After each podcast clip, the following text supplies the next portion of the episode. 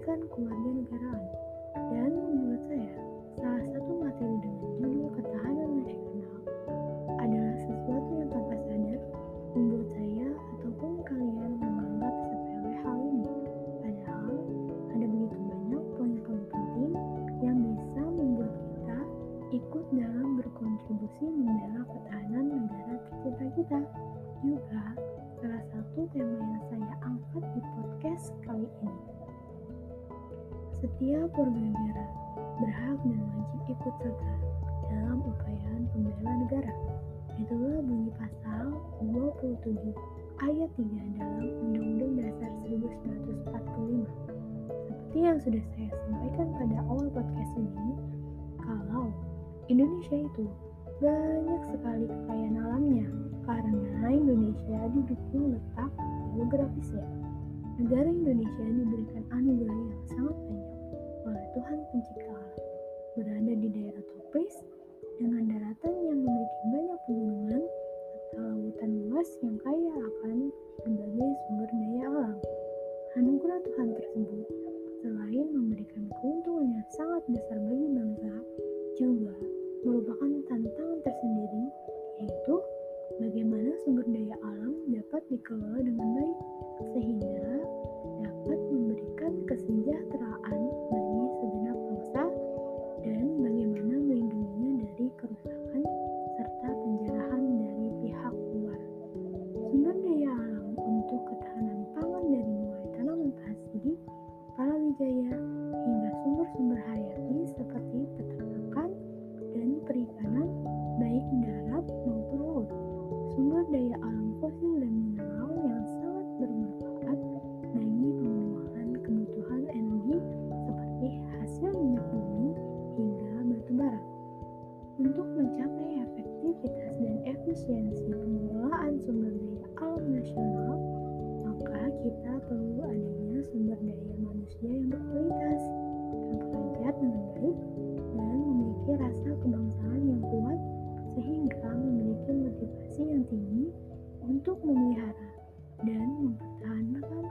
berbangsa dan bernegara.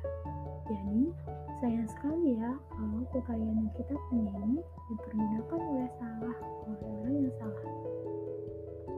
Sementara di luar sana, ada begitu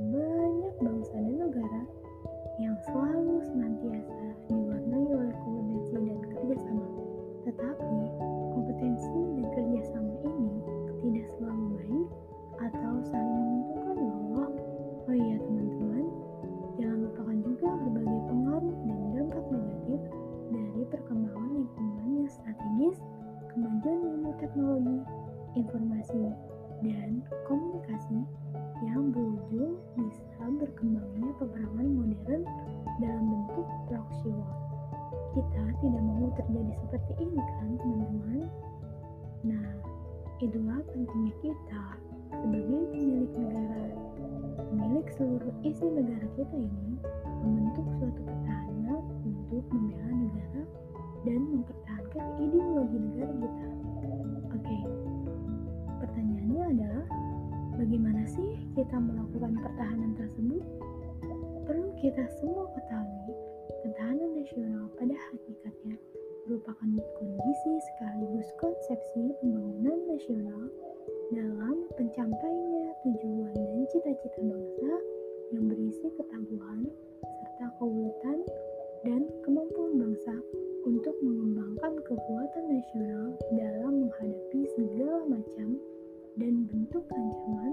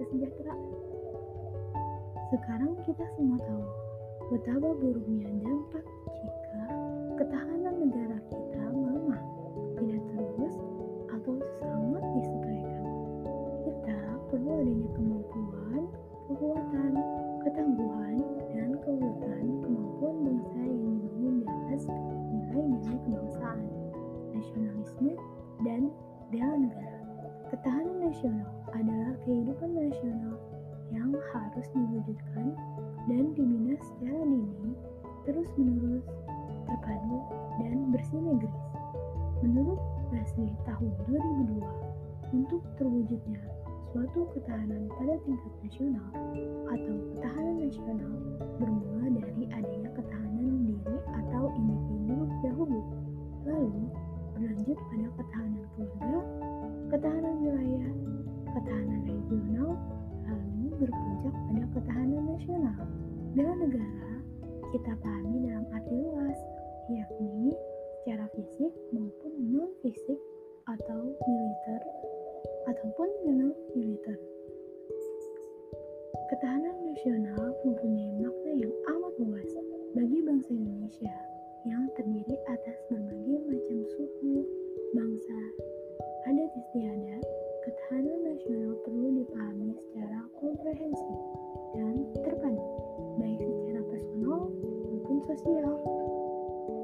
Untuk kemudian diwujudkan secara nyata di bumi Nusantara, maka ketahanan nasional merupakan sebuah amanat yang harus diperjuangkan bersama-sama oleh setiap komponen bangsa sesuai dengan kemampuan dan kapasitas masing-masing. Dengan kata lain,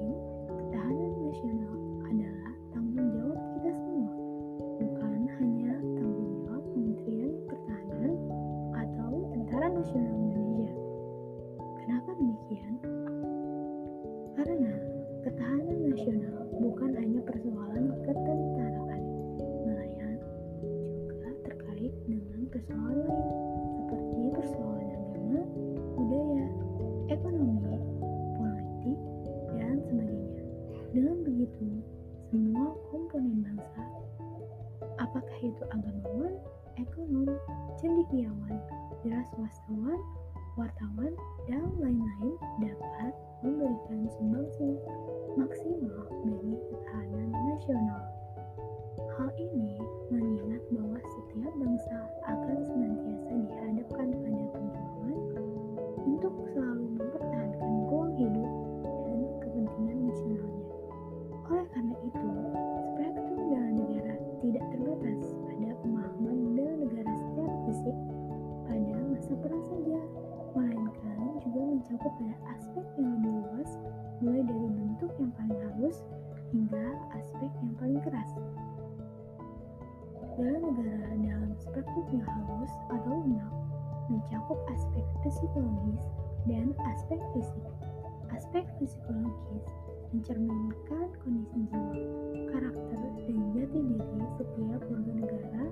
Yang dilandasi oleh pemahaman nilai-nilai luhur bangsa, ideologi Pancasila, dan Undang-Undang Dasar tahun 1945. Muara kondisi psikologis inilah yang akan direpresentasikan oleh pola pikir dan pola sikap yang mencerminkan solidaritas, wawasan kebangsaan, persatuan, dan kesatuan bangsa serta kesadaran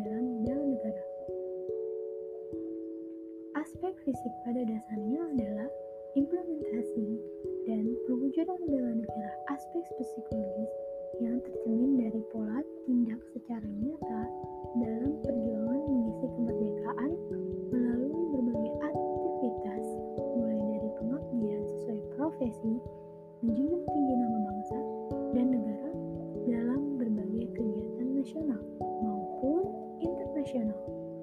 Partisipasi aktif dalam penanganan permasalahan sosial maupun bencana hingga kewaspadaan individual dalam menghadapi ancaman non-fisik dalam bidang ekonomi,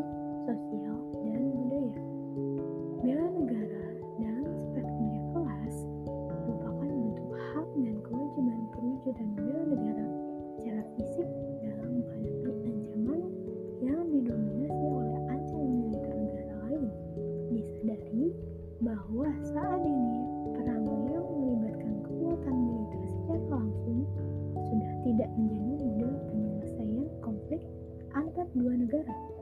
Namun demikian, sebagai bangsa yang merdeka dan berdaulat, bangsa Indonesia harus tetap memiliki kesadaran bahwa probabilitas terjadinya perang masih sangat terbuka. Bisa kita lihat, perang terbatas yang terjadi di berbagai kawasan di Afrika, Afghanistan, dan Irak merupakan suatu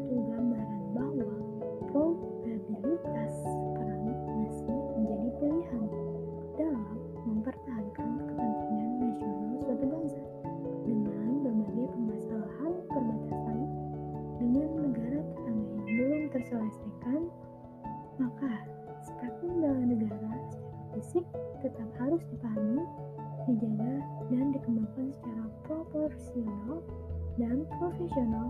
Untuk itu, negara telah menyusun doktrin dan sistem pertahanan semesta yang mengakomodasi hak maupun kewajiban bela negara. Warga negaranya secara terencana, terukur, terorganisir, dan sistematis.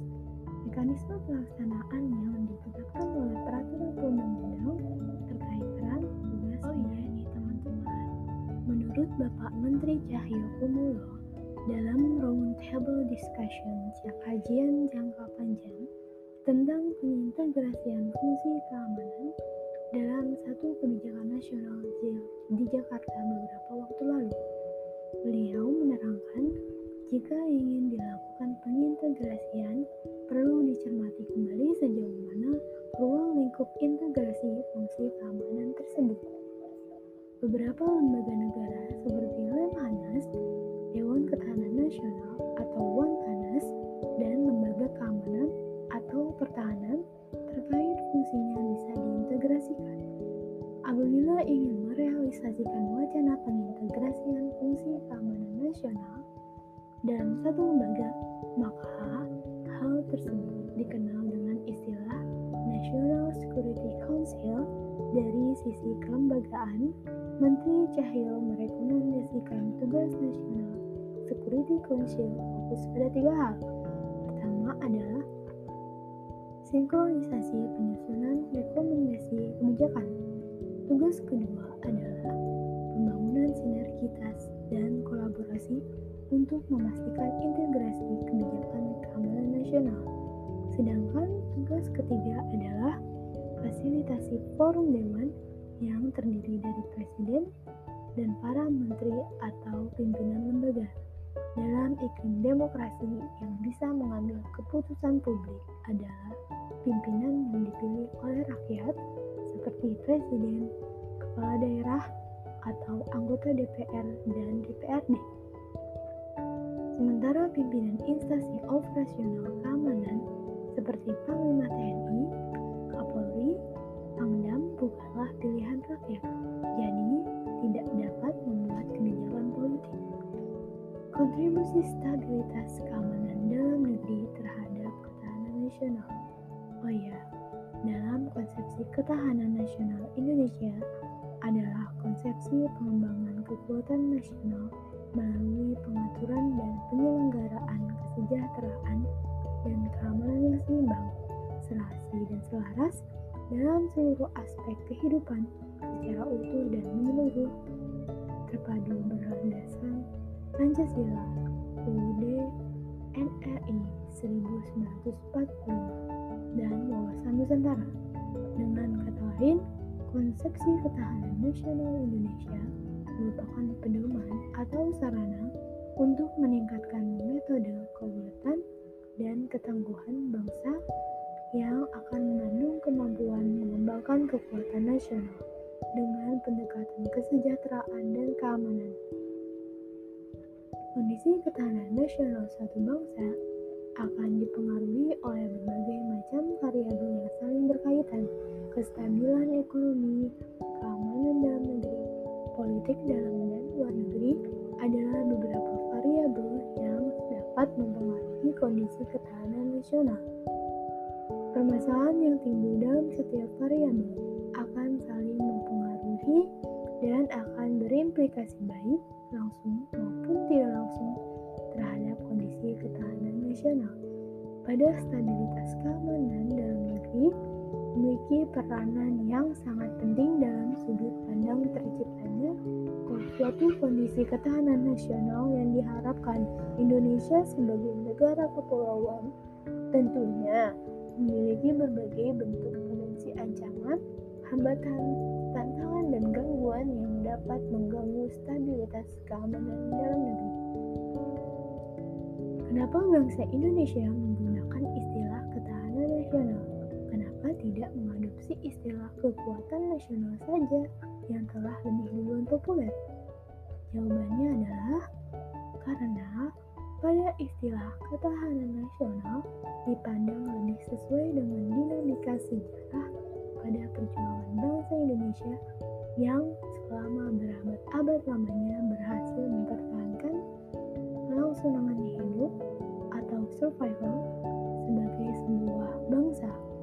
Dimaksudkan pada dinamika perjuangan bangsa Indonesia adalah dinamika atau pasang surut perjuangan bangsa Indonesia sejak masa prakolonial dalam era kolonial, era Orde Lama, Orde Baru, dan seterusnya hingga saat ini. Perjuangan bangsa Indonesia yang paling berat adalah pada masa Orde Lama yang hampir saja membuat negara Kesatuan Republik Indonesia menjadi bubar sebagaimana perkiraan sebagian pengamat asing. Ternyata analisis para pengamat asing tersebut meleset. Terbukti bahwa bangsa Indonesia berhasil melalui tantangan berat tersebut dengan selamat. Lalu, pertanyaannya adalah, kenapa bangsa Indonesia sampai saat ini tetap eksis dan survive? Jawabannya jelas bukan karena bangsa Indonesia kuat, tapi karena kita memiliki ketahanan sebagai sebuah bangsa. Ketahanan berasal dari akar kata tahan yang berarti tahan penderitaan, tabah, kuat, dapat mengusah diri, dan tidak mengenal menyerah. Ketahanan nasional pada dasarnya merupakan resultans atau hasil atau akibat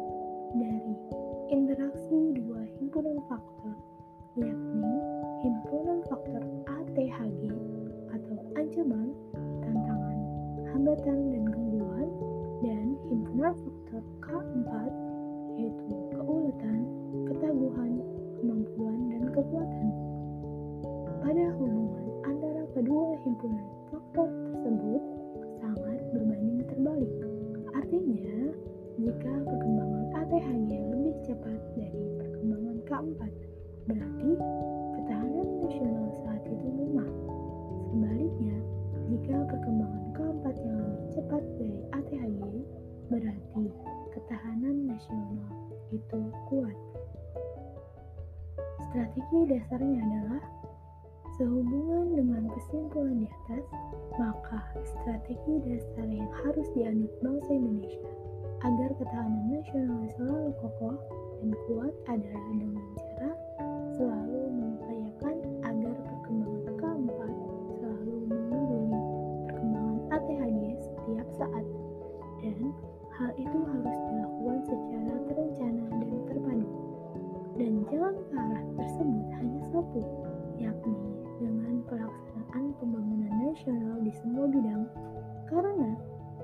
membangun ketahanan nasional yang kuat dibutuhkan kesuksesan pelaksanaan pembangunan nasional dan sebaliknya suksesnya pelaksanaan pembangunan nasional juga sangat dipengaruhi oleh tingkat ketahanan nasional yang kokoh dan kuat. Untuk membangun negeri kita menjadi lebih baik, hingga kita punya arti hidup dengan bela negara sendiri menjadi tujuan kita, bangsa Indonesia harus memiliki kemampuan, keuletan, dan daya tahan yang dinamakan ketahanan nasional. Maka dari itu, kita sebagai warga negara Indonesia harus memiliki ketahanan nasional agar bisa mengatasi sekaligus melawan ancaman dari negara luar. Oleh karena itu, ketahanan nasional itu sangat penting dimiliki oleh setiap warga negara Indonesia agar bisa mengatasi dan melawan ancaman yang akan mengancam negara kita ini dan agar negara kita juga menjadi aman dan tentram dari ancaman negara lain. Kesejahteraan dan keadilan bagi rakyat merupakan salah satu kunci dasar ketahanan berbangsa dan bernegara. Sebelum berdirinya Negara Kesatuan Republik Indonesia pada tanggal 17 Agustus 1945 Kawasan Nusantara yang subur ini menjadi daya tarik berbagai negara-negara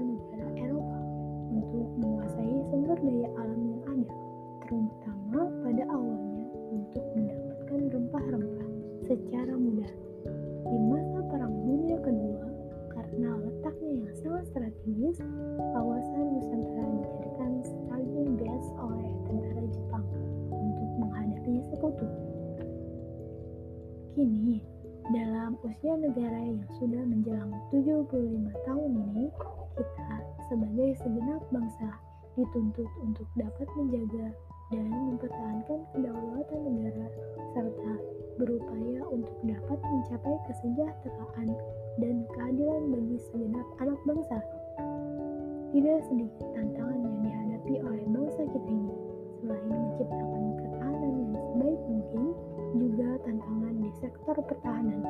Adanya isu-isu kawasan di mana akhir-akhir ini sering diberitakan adanya gelar kekuatan negara-negara besar di kawasan Laut Cina Selatan tidak mustahil akan menimbulkan masalah pertahanan bagi Indonesia. Gangguan masalah perbatasan dengan negara tetangga seperti masalah wilayah Ambalat di Laut Sulawesi yang diklaim oleh Malaysia serta wilayah perbatasan teritorial lainnya. Indonesia walau belum memiliki angkatan bersenjata yang menonjol sebagai negara yang wilayahnya sangat luas serta memiliki faktor geostrategi yang sangat amat penting dengan keberadaannya di posisi silang, benua maupun samudra memang tidak mudah untuk diganggu secara fisik tanpa berakibat pada kondisi dunia internasional. Namun, keberadaan angkatan bersenjata yang kuat dan modern merupakan sebuah hal yang mutlak dimiliki. Keberadaan angkatan bersenjata bagi Indonesia bukanlah bertujuan sebagai kekuatan yang ofensif, tetapi defensif dan disegani.